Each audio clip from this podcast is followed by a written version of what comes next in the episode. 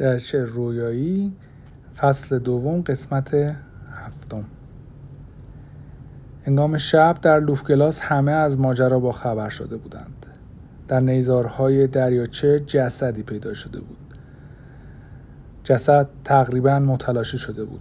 هیچ کس نمی توانست هویت آن را تشخیص بدهد. پیتر نزد دوستش مارتین رفته بود. به گفته اهالی لوفگلاس چاره ای نبود و او میبایست چیزی را ببیند که هیچ گونه شباهتی با آنچه همسرش بود نداشت. پزشک آسیب شناس دولتی از دوبلین آمده بود. او هم با نظر مسئولان محلی موافق بود. قرار شد خانواده مکماهون چند روزی صبر کنند تا جواب قطعی اعلام شود. مردم از شنیدن صدای آژیر آمبولانس با یکدیگر صحبت می کردند. یک ماهی می‌شد کسی آمبولانس را در آن منطقه ندیده بود. هر کس داستانی درباره خانواده مکماهون تعریف می‌کرد. کاتلین سولیوان زن گاراژدار شهر می‌گفت چراغای اون خونه تمام شب روشنه. لابد هیچ کدوم از اونا نمیخوابن. کلایو گفت حالا دیگه اوضاع خونه اونا فرق کرده. خانم هنلی پارچه فروش گفت مستخدم اونا اجازه نداد وارد خونه بشیم. گفت اعضای خونه از یک خستگی عصبی رنج می‌برن. گروهبان اوکانر اعتراف کرد معمولانی که از دوبلین اومده بودن دو نفر از بهترین و مهربونترین آدمایی بودن که در کنارم دیدم به نظر اونا گزارش های من کامل و بدون عیب بود.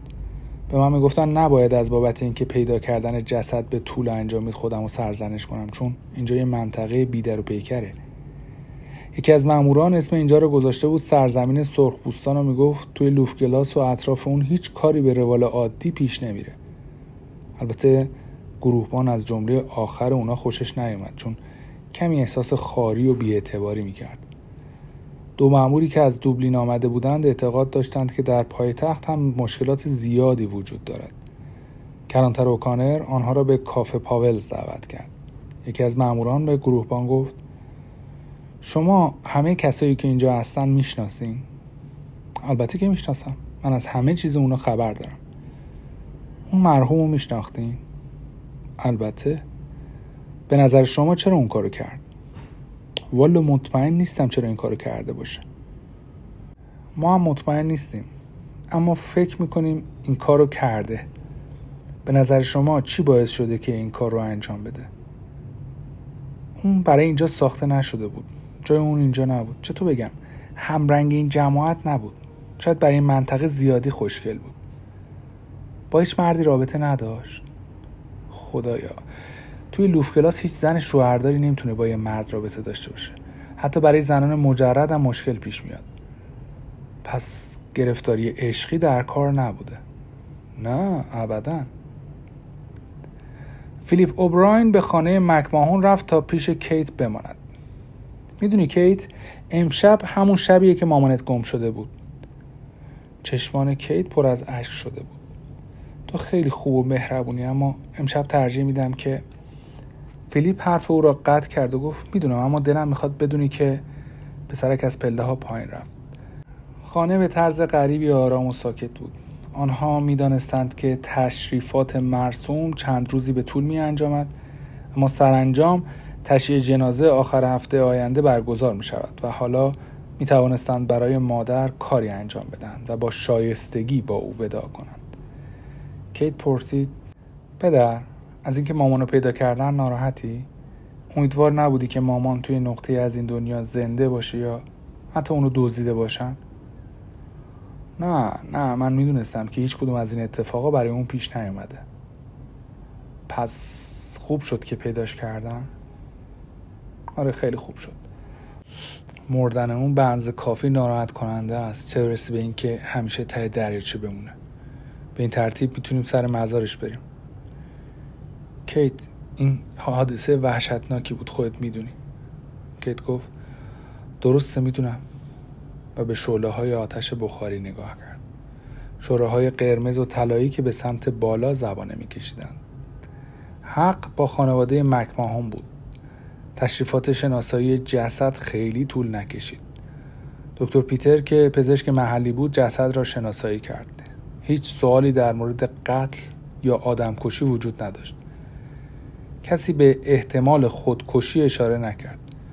جسد پیدا شده به شدت متلاشی شده بود. هلن فقط یک ماه در دریاچه مانده بود. آن هم در فصل زمستان که ماهی ها در آن قسمت دریاچه بگذریم نیازی به جزئیات نبود. پس جسد هلن برای تدفین به خانوادهش تحویل داده شد. در روز تشییع جنازه کلایو یک روسری به کیت داد که سر کند. ریتا شب گذشته گفته بود که خواهر خانم کلی آمده بود و در مورد پذیرایی از مهمانها توصیه هایی کرده بود. گفته بود ریتا یک ران بزرگ گوساله بخرد از آقای هیک خواهش کن تا آن را در مغازش بپزد و گوشت پخته را به تو تحویل دهد. و به او بگو گوشت را یک شنبه بعد از ظهر قبل از اینکه مردم از مراسم تشییع جنازه برگردند بیاورد. حالا ریتا خیلی خوشحال بود و این کار خیلی به نفش بود. او دوست نداشت این همه گوشت را در خانه بپزد و خانه بوی گوشت پخته بدهد. او می توانست به کارهای دیگر رسیدگی کند. به نظر کیت این یک جور بیوفایی به مادر بود که بگویند خاله مورای کلایو به آنها کمک فکری کرده مادرش از او خوشش نمی آمد. اگر مادر زنده بود آیا خوشش می آمد که کیت آن روسری توری را به سر کند؟ کیت با خودش فکر می کرد آیا مادر پیش از آن که آن بلا را به سر خودش بیاورد هرگز به تشییع جنازش فکر کرده بود؟ موجی از خشم وجود کیت را فرا گرفته بود کلایو با نگرانی پرسید حالت خوبه؟ آره خوبم. حس انتقام جویی وجود کیت را پر کرده بود. کلایو بهترین دوست او بود. کیت گفت خیلی دوست دارم پیشم بمونی. من به تو احتیاج دارم. از اینکه اینجا هستی خوشحال و ممنونم. از او پرسید تو هم روسری توری داری؟ کلایو گفت نه. خاله مورا گفت این روسری فقط مال توه. کیت روسری را سر کرد. کلایو با تحسین گفت فوقالعاده است. مادرت حتما به تو افتخار می‌کنه. سپس کیت برای اولین بار در حضور دیگران گریه کرد. سرودهای مذهبی تشییع همیشه غمانگیز بودند اما در آن بعد از ظهر زمستان وقتی باد بر دریاچه میکوبید و کلیسا سرد و غمبار بود پدر بیلی با خود می‌گفت که مردم را هرگز غمگین تر از آن ندیده است. شاید به خاطر صورت گرم و صمیمی مارتین بود که حیرت و ناباوری در آن موج می‌زد. شاید به خاطر کیت بود که روسری توری به سر داشت یا امت که مشکل تکلم داشت و مدتی معالجه و درمان شده بود ولی حالا دوباره زبانش می‌گرفت. جمعیت مثل همیشه گرد آمده بودند. سرودهای مذهبی خوانده شد. سرودی ختام به مریم مقدس خوانده شد. وقتی بیت اول شعر خوانده شد جمعیت بیت دوم را خواندند بله هر گل که به بوستان بیشتر می‌دهد صفا گلچین روزگار امانش نمی‌دهد. چشم همه گریان بودند به خاطر زنی که در دریاچه غرق شده بود. سولیوان ها در کنار همه ایستاده بودند. ستیوی سرگرم چشم چرانی به دیردری هنلی دختر پارچه فروش بود. کاتلین به او چشم خوره رفت کلیسا جای چشم چرانی نیست و هنگام تشییع جنازه وقت مناسبی برای این کارها به شمار نمی آمد.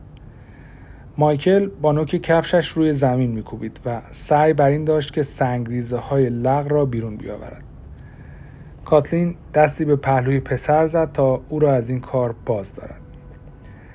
کوین وال دوست مایکل فکر می‌کرد آدم باید خیلی بدبخت باشد که ماهی ها بدنش را خورده باشند.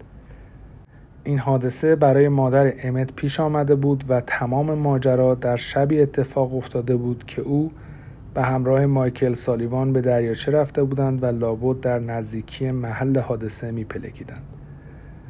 مایکل نگران شده بود و می‌گفت باید به مردم بگویند که قایق را آنها به آب انداخته بودند. اما دوستش مخالفت می‌کرد و می‌گفت نباید چیزی بگویی چون اگر دهان باز کنند مثل خر کتک خواهند خورد. آنها شب فقط در کنار اسکله بازی می کردند و قایق بر اثر تکان خوردن زیاد سر خورده بود و باد آن را به میان دریاچه کشانده بود. سپس امواج آن را واژگون کرده بود. وقتی جمعیت از کلیسا خارج شدند و در معرض باد سوز قرار گرفتند استیوی سالیوان خودش را به نزدیکی دیردری هرنلی رساند. میای منزل ما. می‌دونی بعد از این مراسم دیردری گفت منزل شما؟ مگه دیوونه شدی؟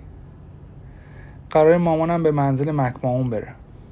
آره مامان منم میره اما من به منزل شما نمیام. سر مزار کیت با خواهر مادلین صحبت کرد. خواهر مادلین آیا روح او الان تو آرامشه؟ خواهر مادلین گفت روح او همیشه تو آرامش بود. حالا این ما هستیم که باید آرامش داشته باشیم. کیت در ذهنش پاکت سفید نامه را دید که کلمه مارتین روی آن نوشته شده بود.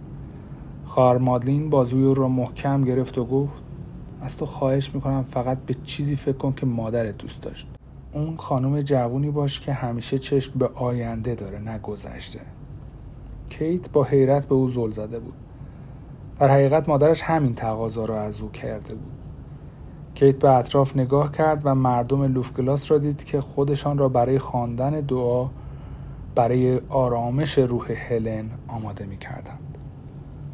او نامه ای را سوزانده بود که اگر پیدا می شد مفهومش این بود که مادر را در گوری بینام و نشان و خارج از محدوده به خاک می سپردند که شایسته مسیحیان لایق نبود او با غرور به خواهر مادلین گفت من نهایت سعیم را می کنم کیت این را گفت و خود را به پدر و برادرش رساند تا دست سرد و بزرگ پدر و دست کوچک لرزان امت را که زیر باران در مزار مادر ایستاده بودند بگیرد.